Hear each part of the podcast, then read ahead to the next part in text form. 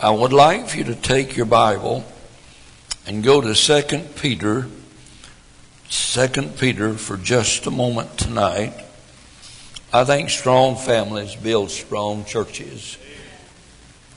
Strong families are not accidents. Believe me, it takes work, it takes effort, and uh, it it, uh, it is very important. Not only to our church, to our community, to our nation, that uh, the nuclear family stays in place. And uh, I want to say that to some of our folks, it has been a hard, hard year because of the losses in the families. Uh, I wish I could make this as painless as I could tonight for some of you, some of you who have lost the most precious and dearest thing on this earth this past year. And, uh, but I, I, I know that our folks is of the persuasion of people that I'm thinking about are of a spiritual precept, a spiritual understanding to realize that God is the one who's in control. I have no doubt about that at all. As I stood at the graveside today, I...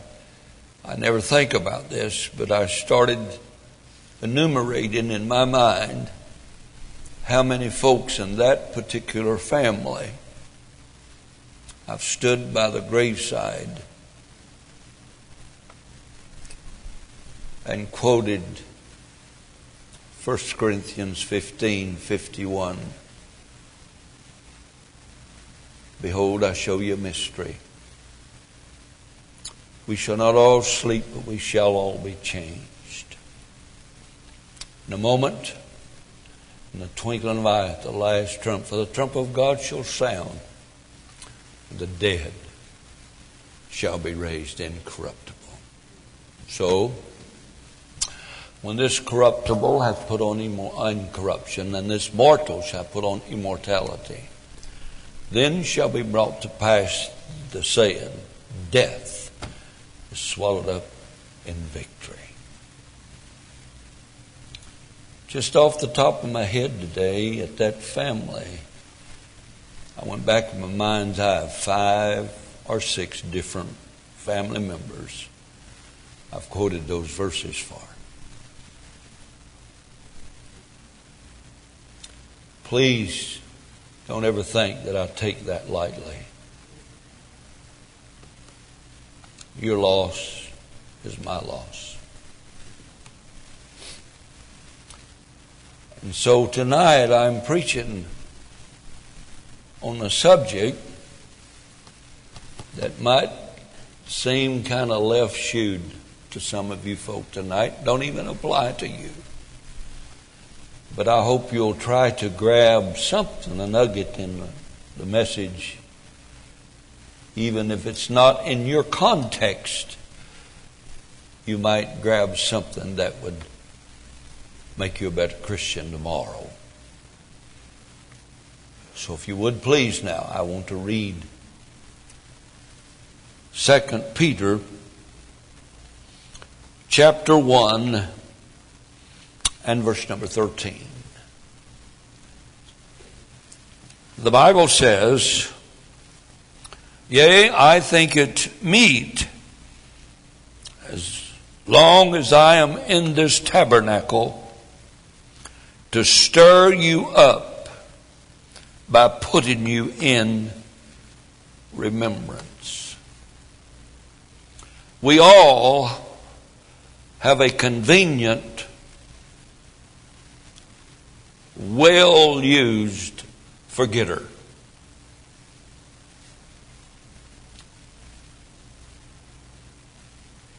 We forget what made us what we are.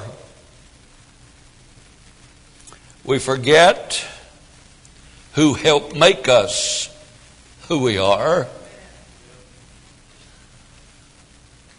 Again, I would like for you to look at chapter three and uh, maybe verse one, if you would please, for just a moment tonight. Have you ever heard these verses? Wives, submit. Have you ever heard this one? Submitting yourselves one to another in the fear of God. Have you ever heard that?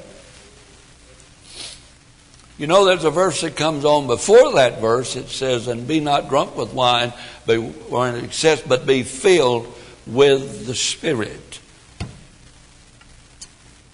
Would it be all right tonight if I talked to you for just a minute on making submission painless? Now, the reason I said a moment ago what I said was, there are folk here tonight that would give the car they drove to church in if their loved one was here that they could submit again.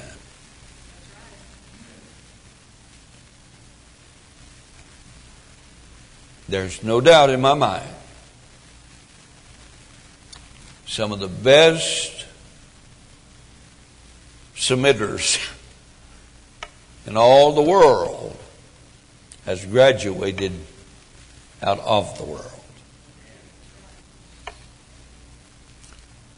Submitting yourselves one to another. Now that we come to the end of this emphasis in the month of June, chapter three, Second Peter, verse one. This second epistle, beloved, I write unto you, in both which I stir up your pure minds by way of remembrance. Now I'm going to do something, and I don't want to do any destruction to the text. Watch this next verse, okay? Be very careful now as I read it. That ye may be mindful of... Now here's my sermon title. Being mindful of the importance of staying sweethearts.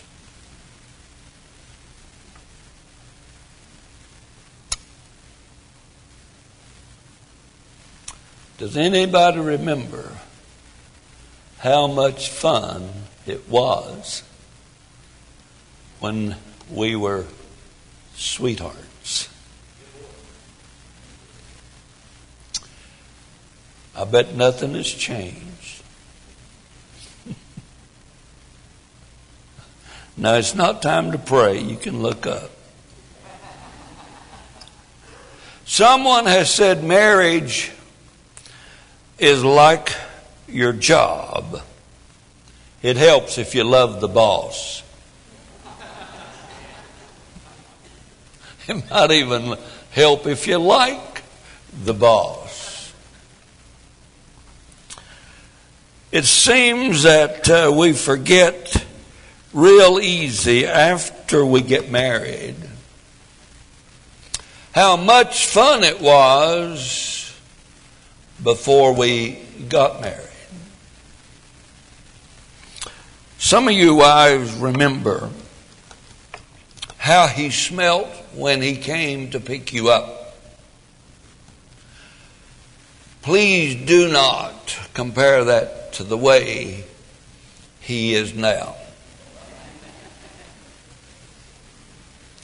Many of you wives didn't even, never saw your husband with his hair uncombed until after the honeymoon.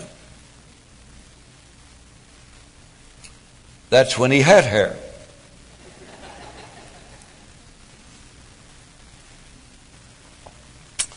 We forget very easily how we got our mates, do we not? We forget the promise we made before we roped our mates. We forget how good it felt to be with our mates.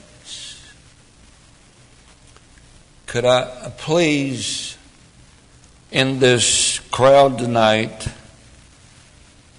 please allow me to refresh in our memories of how important it was, how great it was to be sweethearts. You say, I don't need this. We'll bow our heads for five minutes and let you be dismissed if you'd like. You probably don't want it, but we all need it. We get so used to one another that we begin to take each other for granted. And that's what happens to our homes. It, it affects our kids. It affects all of our families, whether it's the immediate family. And we are living in a culture today that is trying to destroy the home, the biblical traditional home. I'll not call it a nuclear family. That's the kind that blows up. I'm talking about a traditional biblical Christian family. It helps to like one another. It helps to like to be with one another. And this evening I'd just like to leave you two or three points, a principle now, and I want you to look back with me to First Corinthians chapter number seven. First Corinthians chapter number seven. And I'm not going to dig into that chapter very deeply this evening.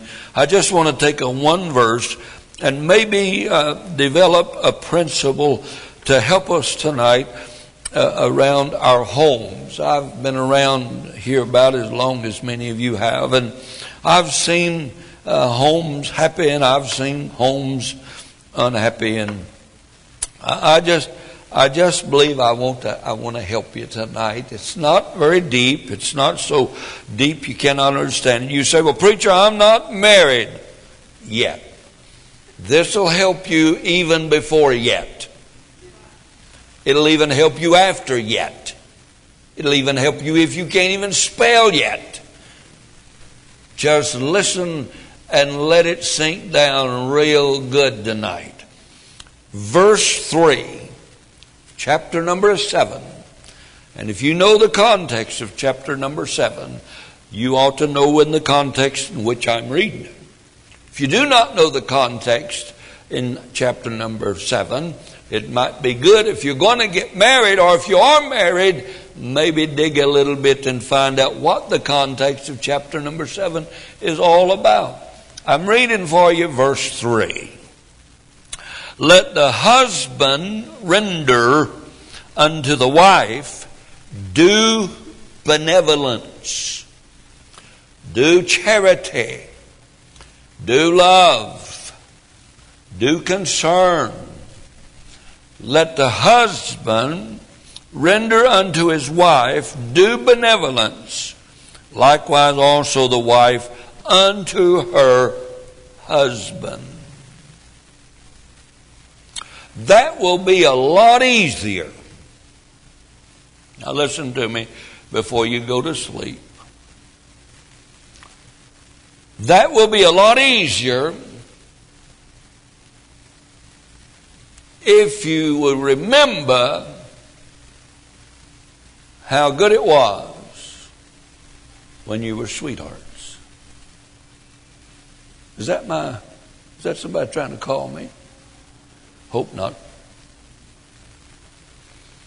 Benevolence Render unto your husband, your wife, due benevolence, what your wife deserves, what you deserve. Because you are married, you and I are to render, surrender, submit to our mate and give them that which is due them because they said to you, I do.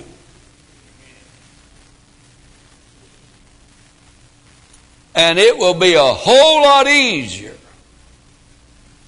if you do it as a sweetheart instead of a cold heart. Guys, brush your teeth.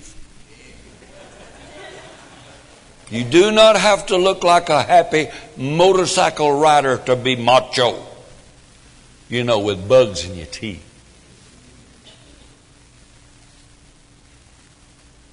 Why would I do such a crazy thing in our church on Sunday night? Because I jotted down two or three things. There's one thing that sweethearts like, desire, that most husbands and wives have forgotten. Sweethearts, now get this, like being together.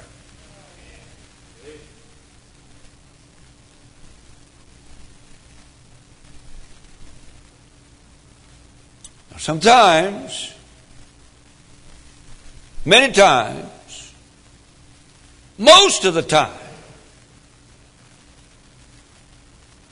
that is forgotten as the marriage progresses. A fellow told me one night, one time after, or right during the ceremony, well, preacher, do you agree with me that the boys, the men, always needs a night out with the boys? I said, yeah, if you'll let the wife go out with the girls.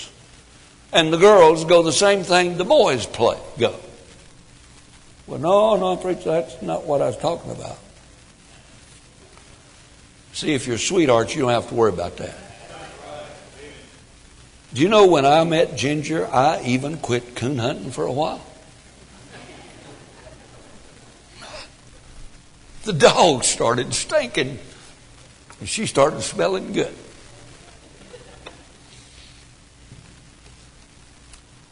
I think we need to be reminded and realize the importance of our homes, that we remain sweethearts.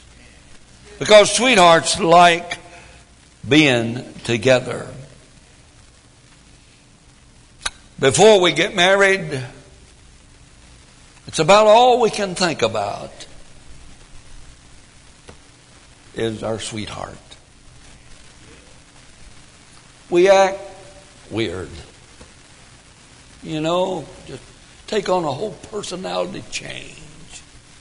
Everything else is secondary. Everything else is, dear Lord, we just can't wait till we, you know, we get around them. And when we get around them, we don't know what to say, but it it just so nice. We can hardly wait. I was reading recently about an elderly couple out in the panhandle. A tornado warning came, and, and sure as the world, it just came right down through the town where they were. They were all hanging on to the bed, the husband and wife, and suddenly that hurricane hit and whoop, swept up that bed and out the wind, and that bed going through the country just a whirling, and mama hanging on and daddy hanging on, and he looked over and that his wife was just crying like big old baby tears, sobbing. And he reached over to console her and said, "Now, honey, that's all right. It'll be okay." She said, "I'm not worried about that. This is just the first time you and I have been out together in ten years. And I'm just so happy."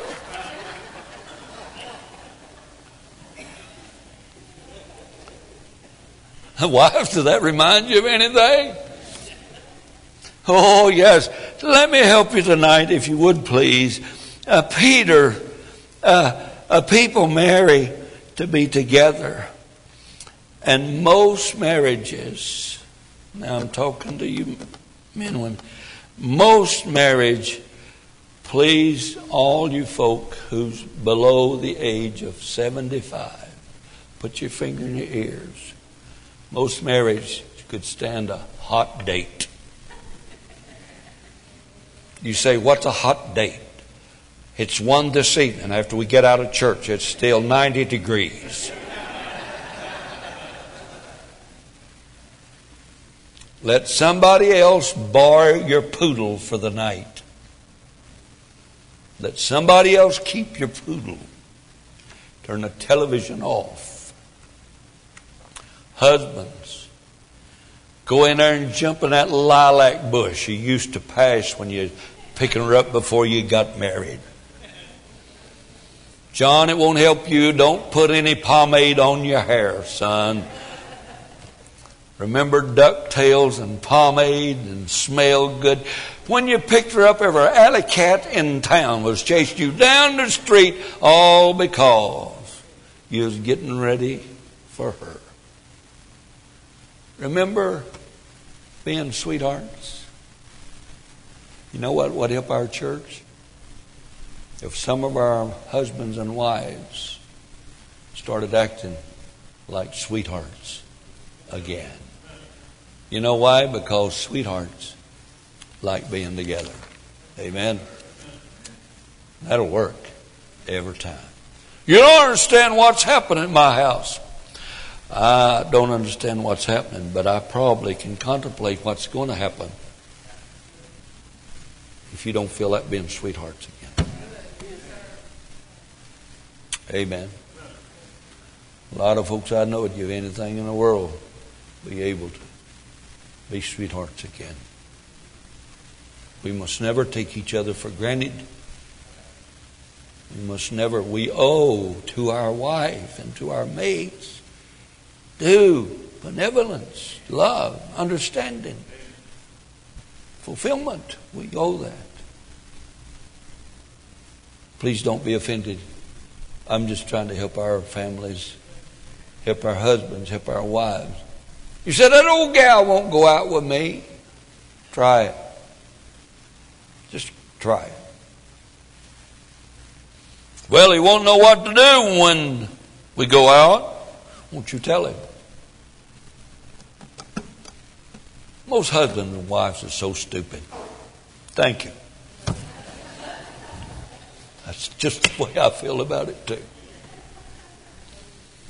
"Well, if you love me, you'd know how to make my bell ring."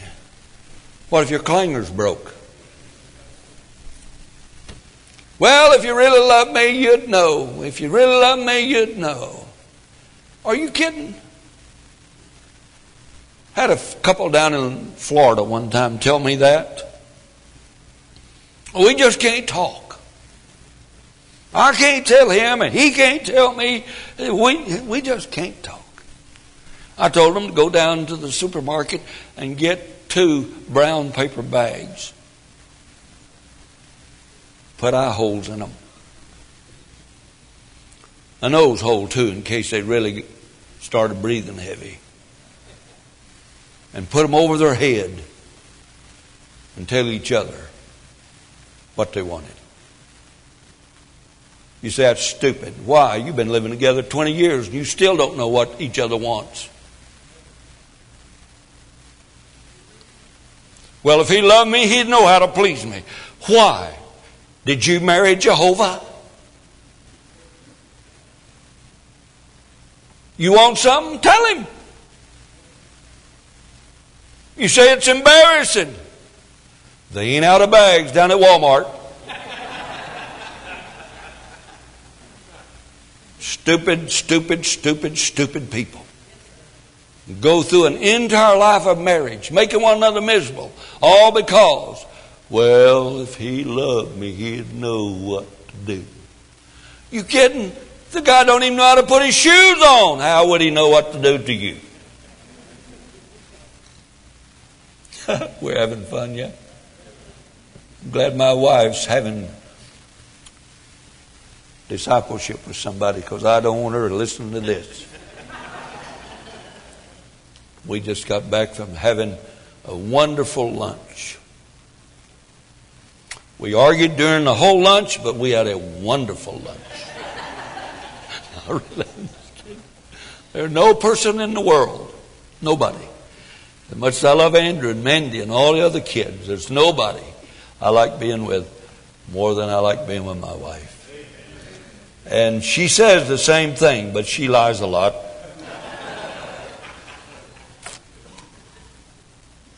But I like saying nice things to my wife, like, is dinner about ready? There's too much sugar in this tea. Anybody here identify what I'm talking about tonight? It's easy to forget. I said it's easy to forget. And let me tell you something. You forget, you deserve what you're going to get. Because your mate deserves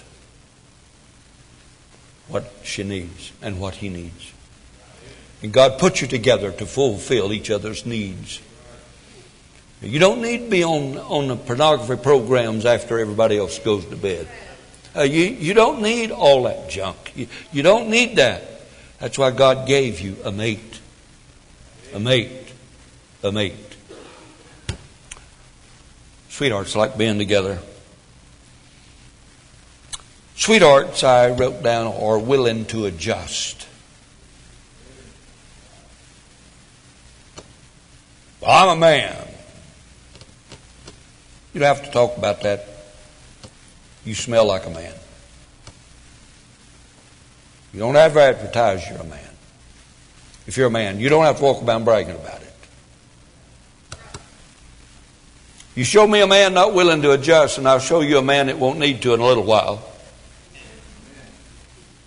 Well, I run my house. No, you run your mouth.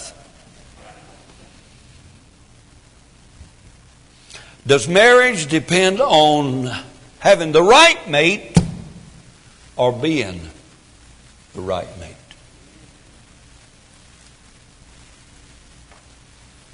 Might ought to think about that a little bit.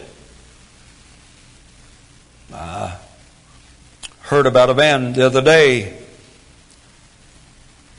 Never, never, never did get married. And somebody asked him, said, why did you not ever get married? He said, because I was looking for the perfect girl. And the fellow said, well, did you ever find her? He said, yes. He said, well, what's the problem? He said, she was looking for the perfect man. Is anybody here tonight? Could I hear an amen? Amen? And let me tell you something. You are not perfect. So why should you expect your ex-sweetheart to be perfect? I don't know if this is helping you or not, but I'm enjoying it. Now, I, my wife loves to cook. My taste buds had to adjust to some of the things she's cooking. Do I tell her I don't like anything? No. Do I eat it all? No. I have a sick bag right beside of my chair because I'm old and I get sick a lot anymore. Yes. A lot of adjustments in marriage. We have to adjust our attitudes. We have appetite adjustments. actions. We have to adjust our actions. Priorities. There was a time when I tell our newlyweds who like to counsel, premarital counsel, the first time I tell, the first thing I tell them when they meet with me, bring your dictionary with you. And so when they meet for the first time in my office about premarital counseling, I say to the young man, turn in your dictionary to the word freedom. Cut it out. Liberty. Cut it out.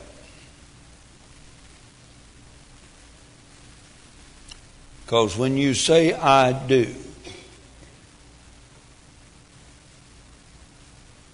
gone. Freedom. Liberty. Now you have to go say, honey, do you mind if I go fishing? Before you said I do, you just went fishing. You say, I don't have to do that. You're a happy sucker, I'll bet you. Come on now. Hang with me, okay? Lots of adjustments, man, when you get married.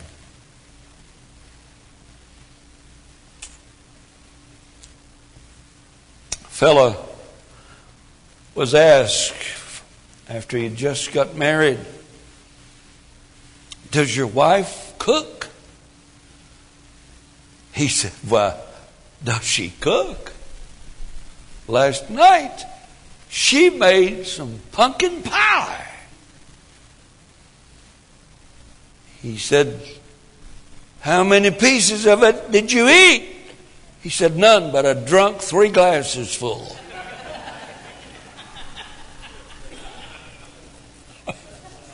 You might have to adjust. Are you ready?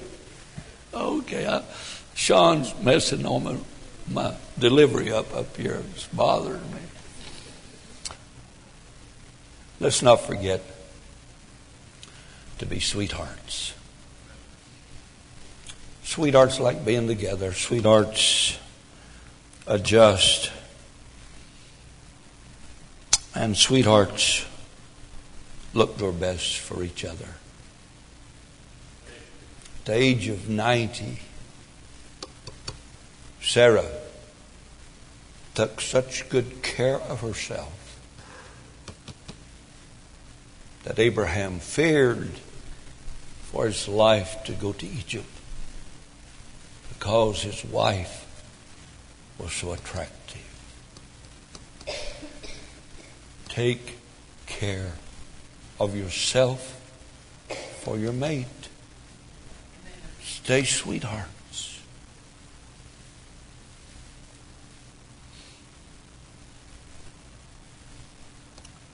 Somebody said, why would you do that? Kind of like that old farmer in Tennessee said, any old barn looks better painted.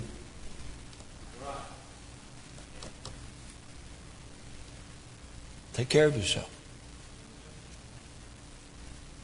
Amen? Just take care of yourself. You said you about done? Yeah. Because I ain't even liking it anymore. And there's one thing... Uh, You know, when I married Miss Ginger, I, I had never dated being saved before. Now, there's a difference in how saved people date and how unsaved, unsaved people date. So when I met Ginger, I met her preaching a revival meeting. She's sitting way back in the back, back yonder in the back. And uh, she got a hour sermon preached right to her. I didn't take my eye off of her for all that time. I conned her into going out with me, pretending that I needed her help in the ministry, doing some tapes and records and stuff of that nature. Because I knew she wouldn't go out with me as ugly as I was, pretty as she was.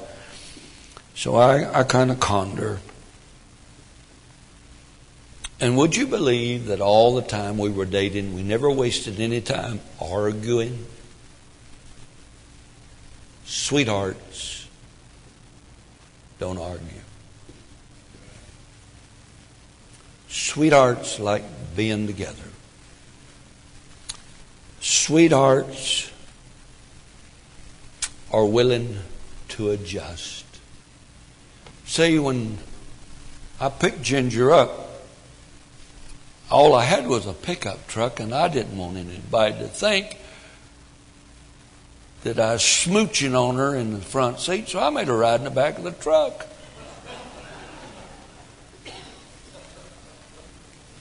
I said, you have to adjust, right? I had to keep her off me. I knew she just wanted to kiss me the first night. And I said, I got to help her in her temptation and what all, you see. Just thought I'd drop by and stir up your pure minds by way of remembering that sweethearts don't have time to argue. They have time to adjust. And they, they enjoy being around one another. And uh, they just like being together. Most married folks, I read the other day, are like beef stew. They're either beefing or stewing about something. I might have told you this years ago, but you'd never guess that me being eighty-two, it, it's, it's three minutes till eight. Man, that is good. That means we've done everything in an hour. I don't, I don't, back when I was a kid, I remember the first tractor that came into our part of the country. And I told my dad, and I was just a little old boy then, Dad, we need a tractor. Putting a harness on them dumb horses every morning. Feeding those dumb horses in the morning. Chasing one of them suckers through that cornfield, tobacco field all day. That ain't going to do it. Get it. We need a tractor.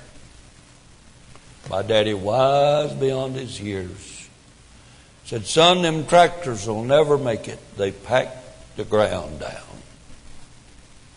He was right about that, wasn't he? You can't hardly find a tractor anywhere today.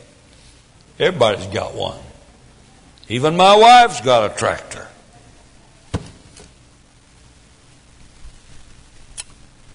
So back in those days, we had no car. Our mode of transportation was a wooden wagon with steel wheels, steel rims around the wagon. I've sat many an hour down in the creek just letting the wheels, the wood in the wheels, soak, that the wood might expand and tighten the ring around the wheel.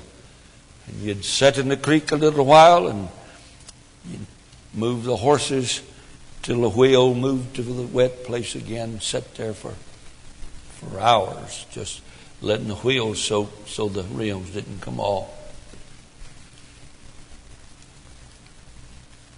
The old wagon had a long tongue to guide the wagon with.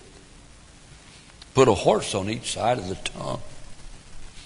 Hook them to a double tree back in the back. It's a no way. It's a contraption you hook change too, so the horses can pull. But now you need the tongue to steer the wagon, so you have a long hitch and you hook it to the hames, and so when you turn, the horses turn the wagon, and the horses turn. Back when I was just a young'un, our, heard about an elderly couple going to town. And they put old Bess on one side of the tongue and put old Kate on the other side. Never guess where I picked up on them names. That was the name of the good team of horses my daddy had. Trained in the woods, logging logs. Daddy bought them, and boy, they were great working horses. Mama and Daddy hooked old Bess and Kate up to the wagon, off to town they go. Unannounced, without anything at all, Mama began to weep and cry and boo-hoo and shed tears running all down her face. Daddy looked at him and said, "Well, what in the world is wrong with you?" She said, "You know, I was just watching old Kate and Bess. How good they're getting along and how harmonious they're pulling that tongue. Wouldn't it be that nice if we got along like that?" He said, "We could if we only had one tongue between us."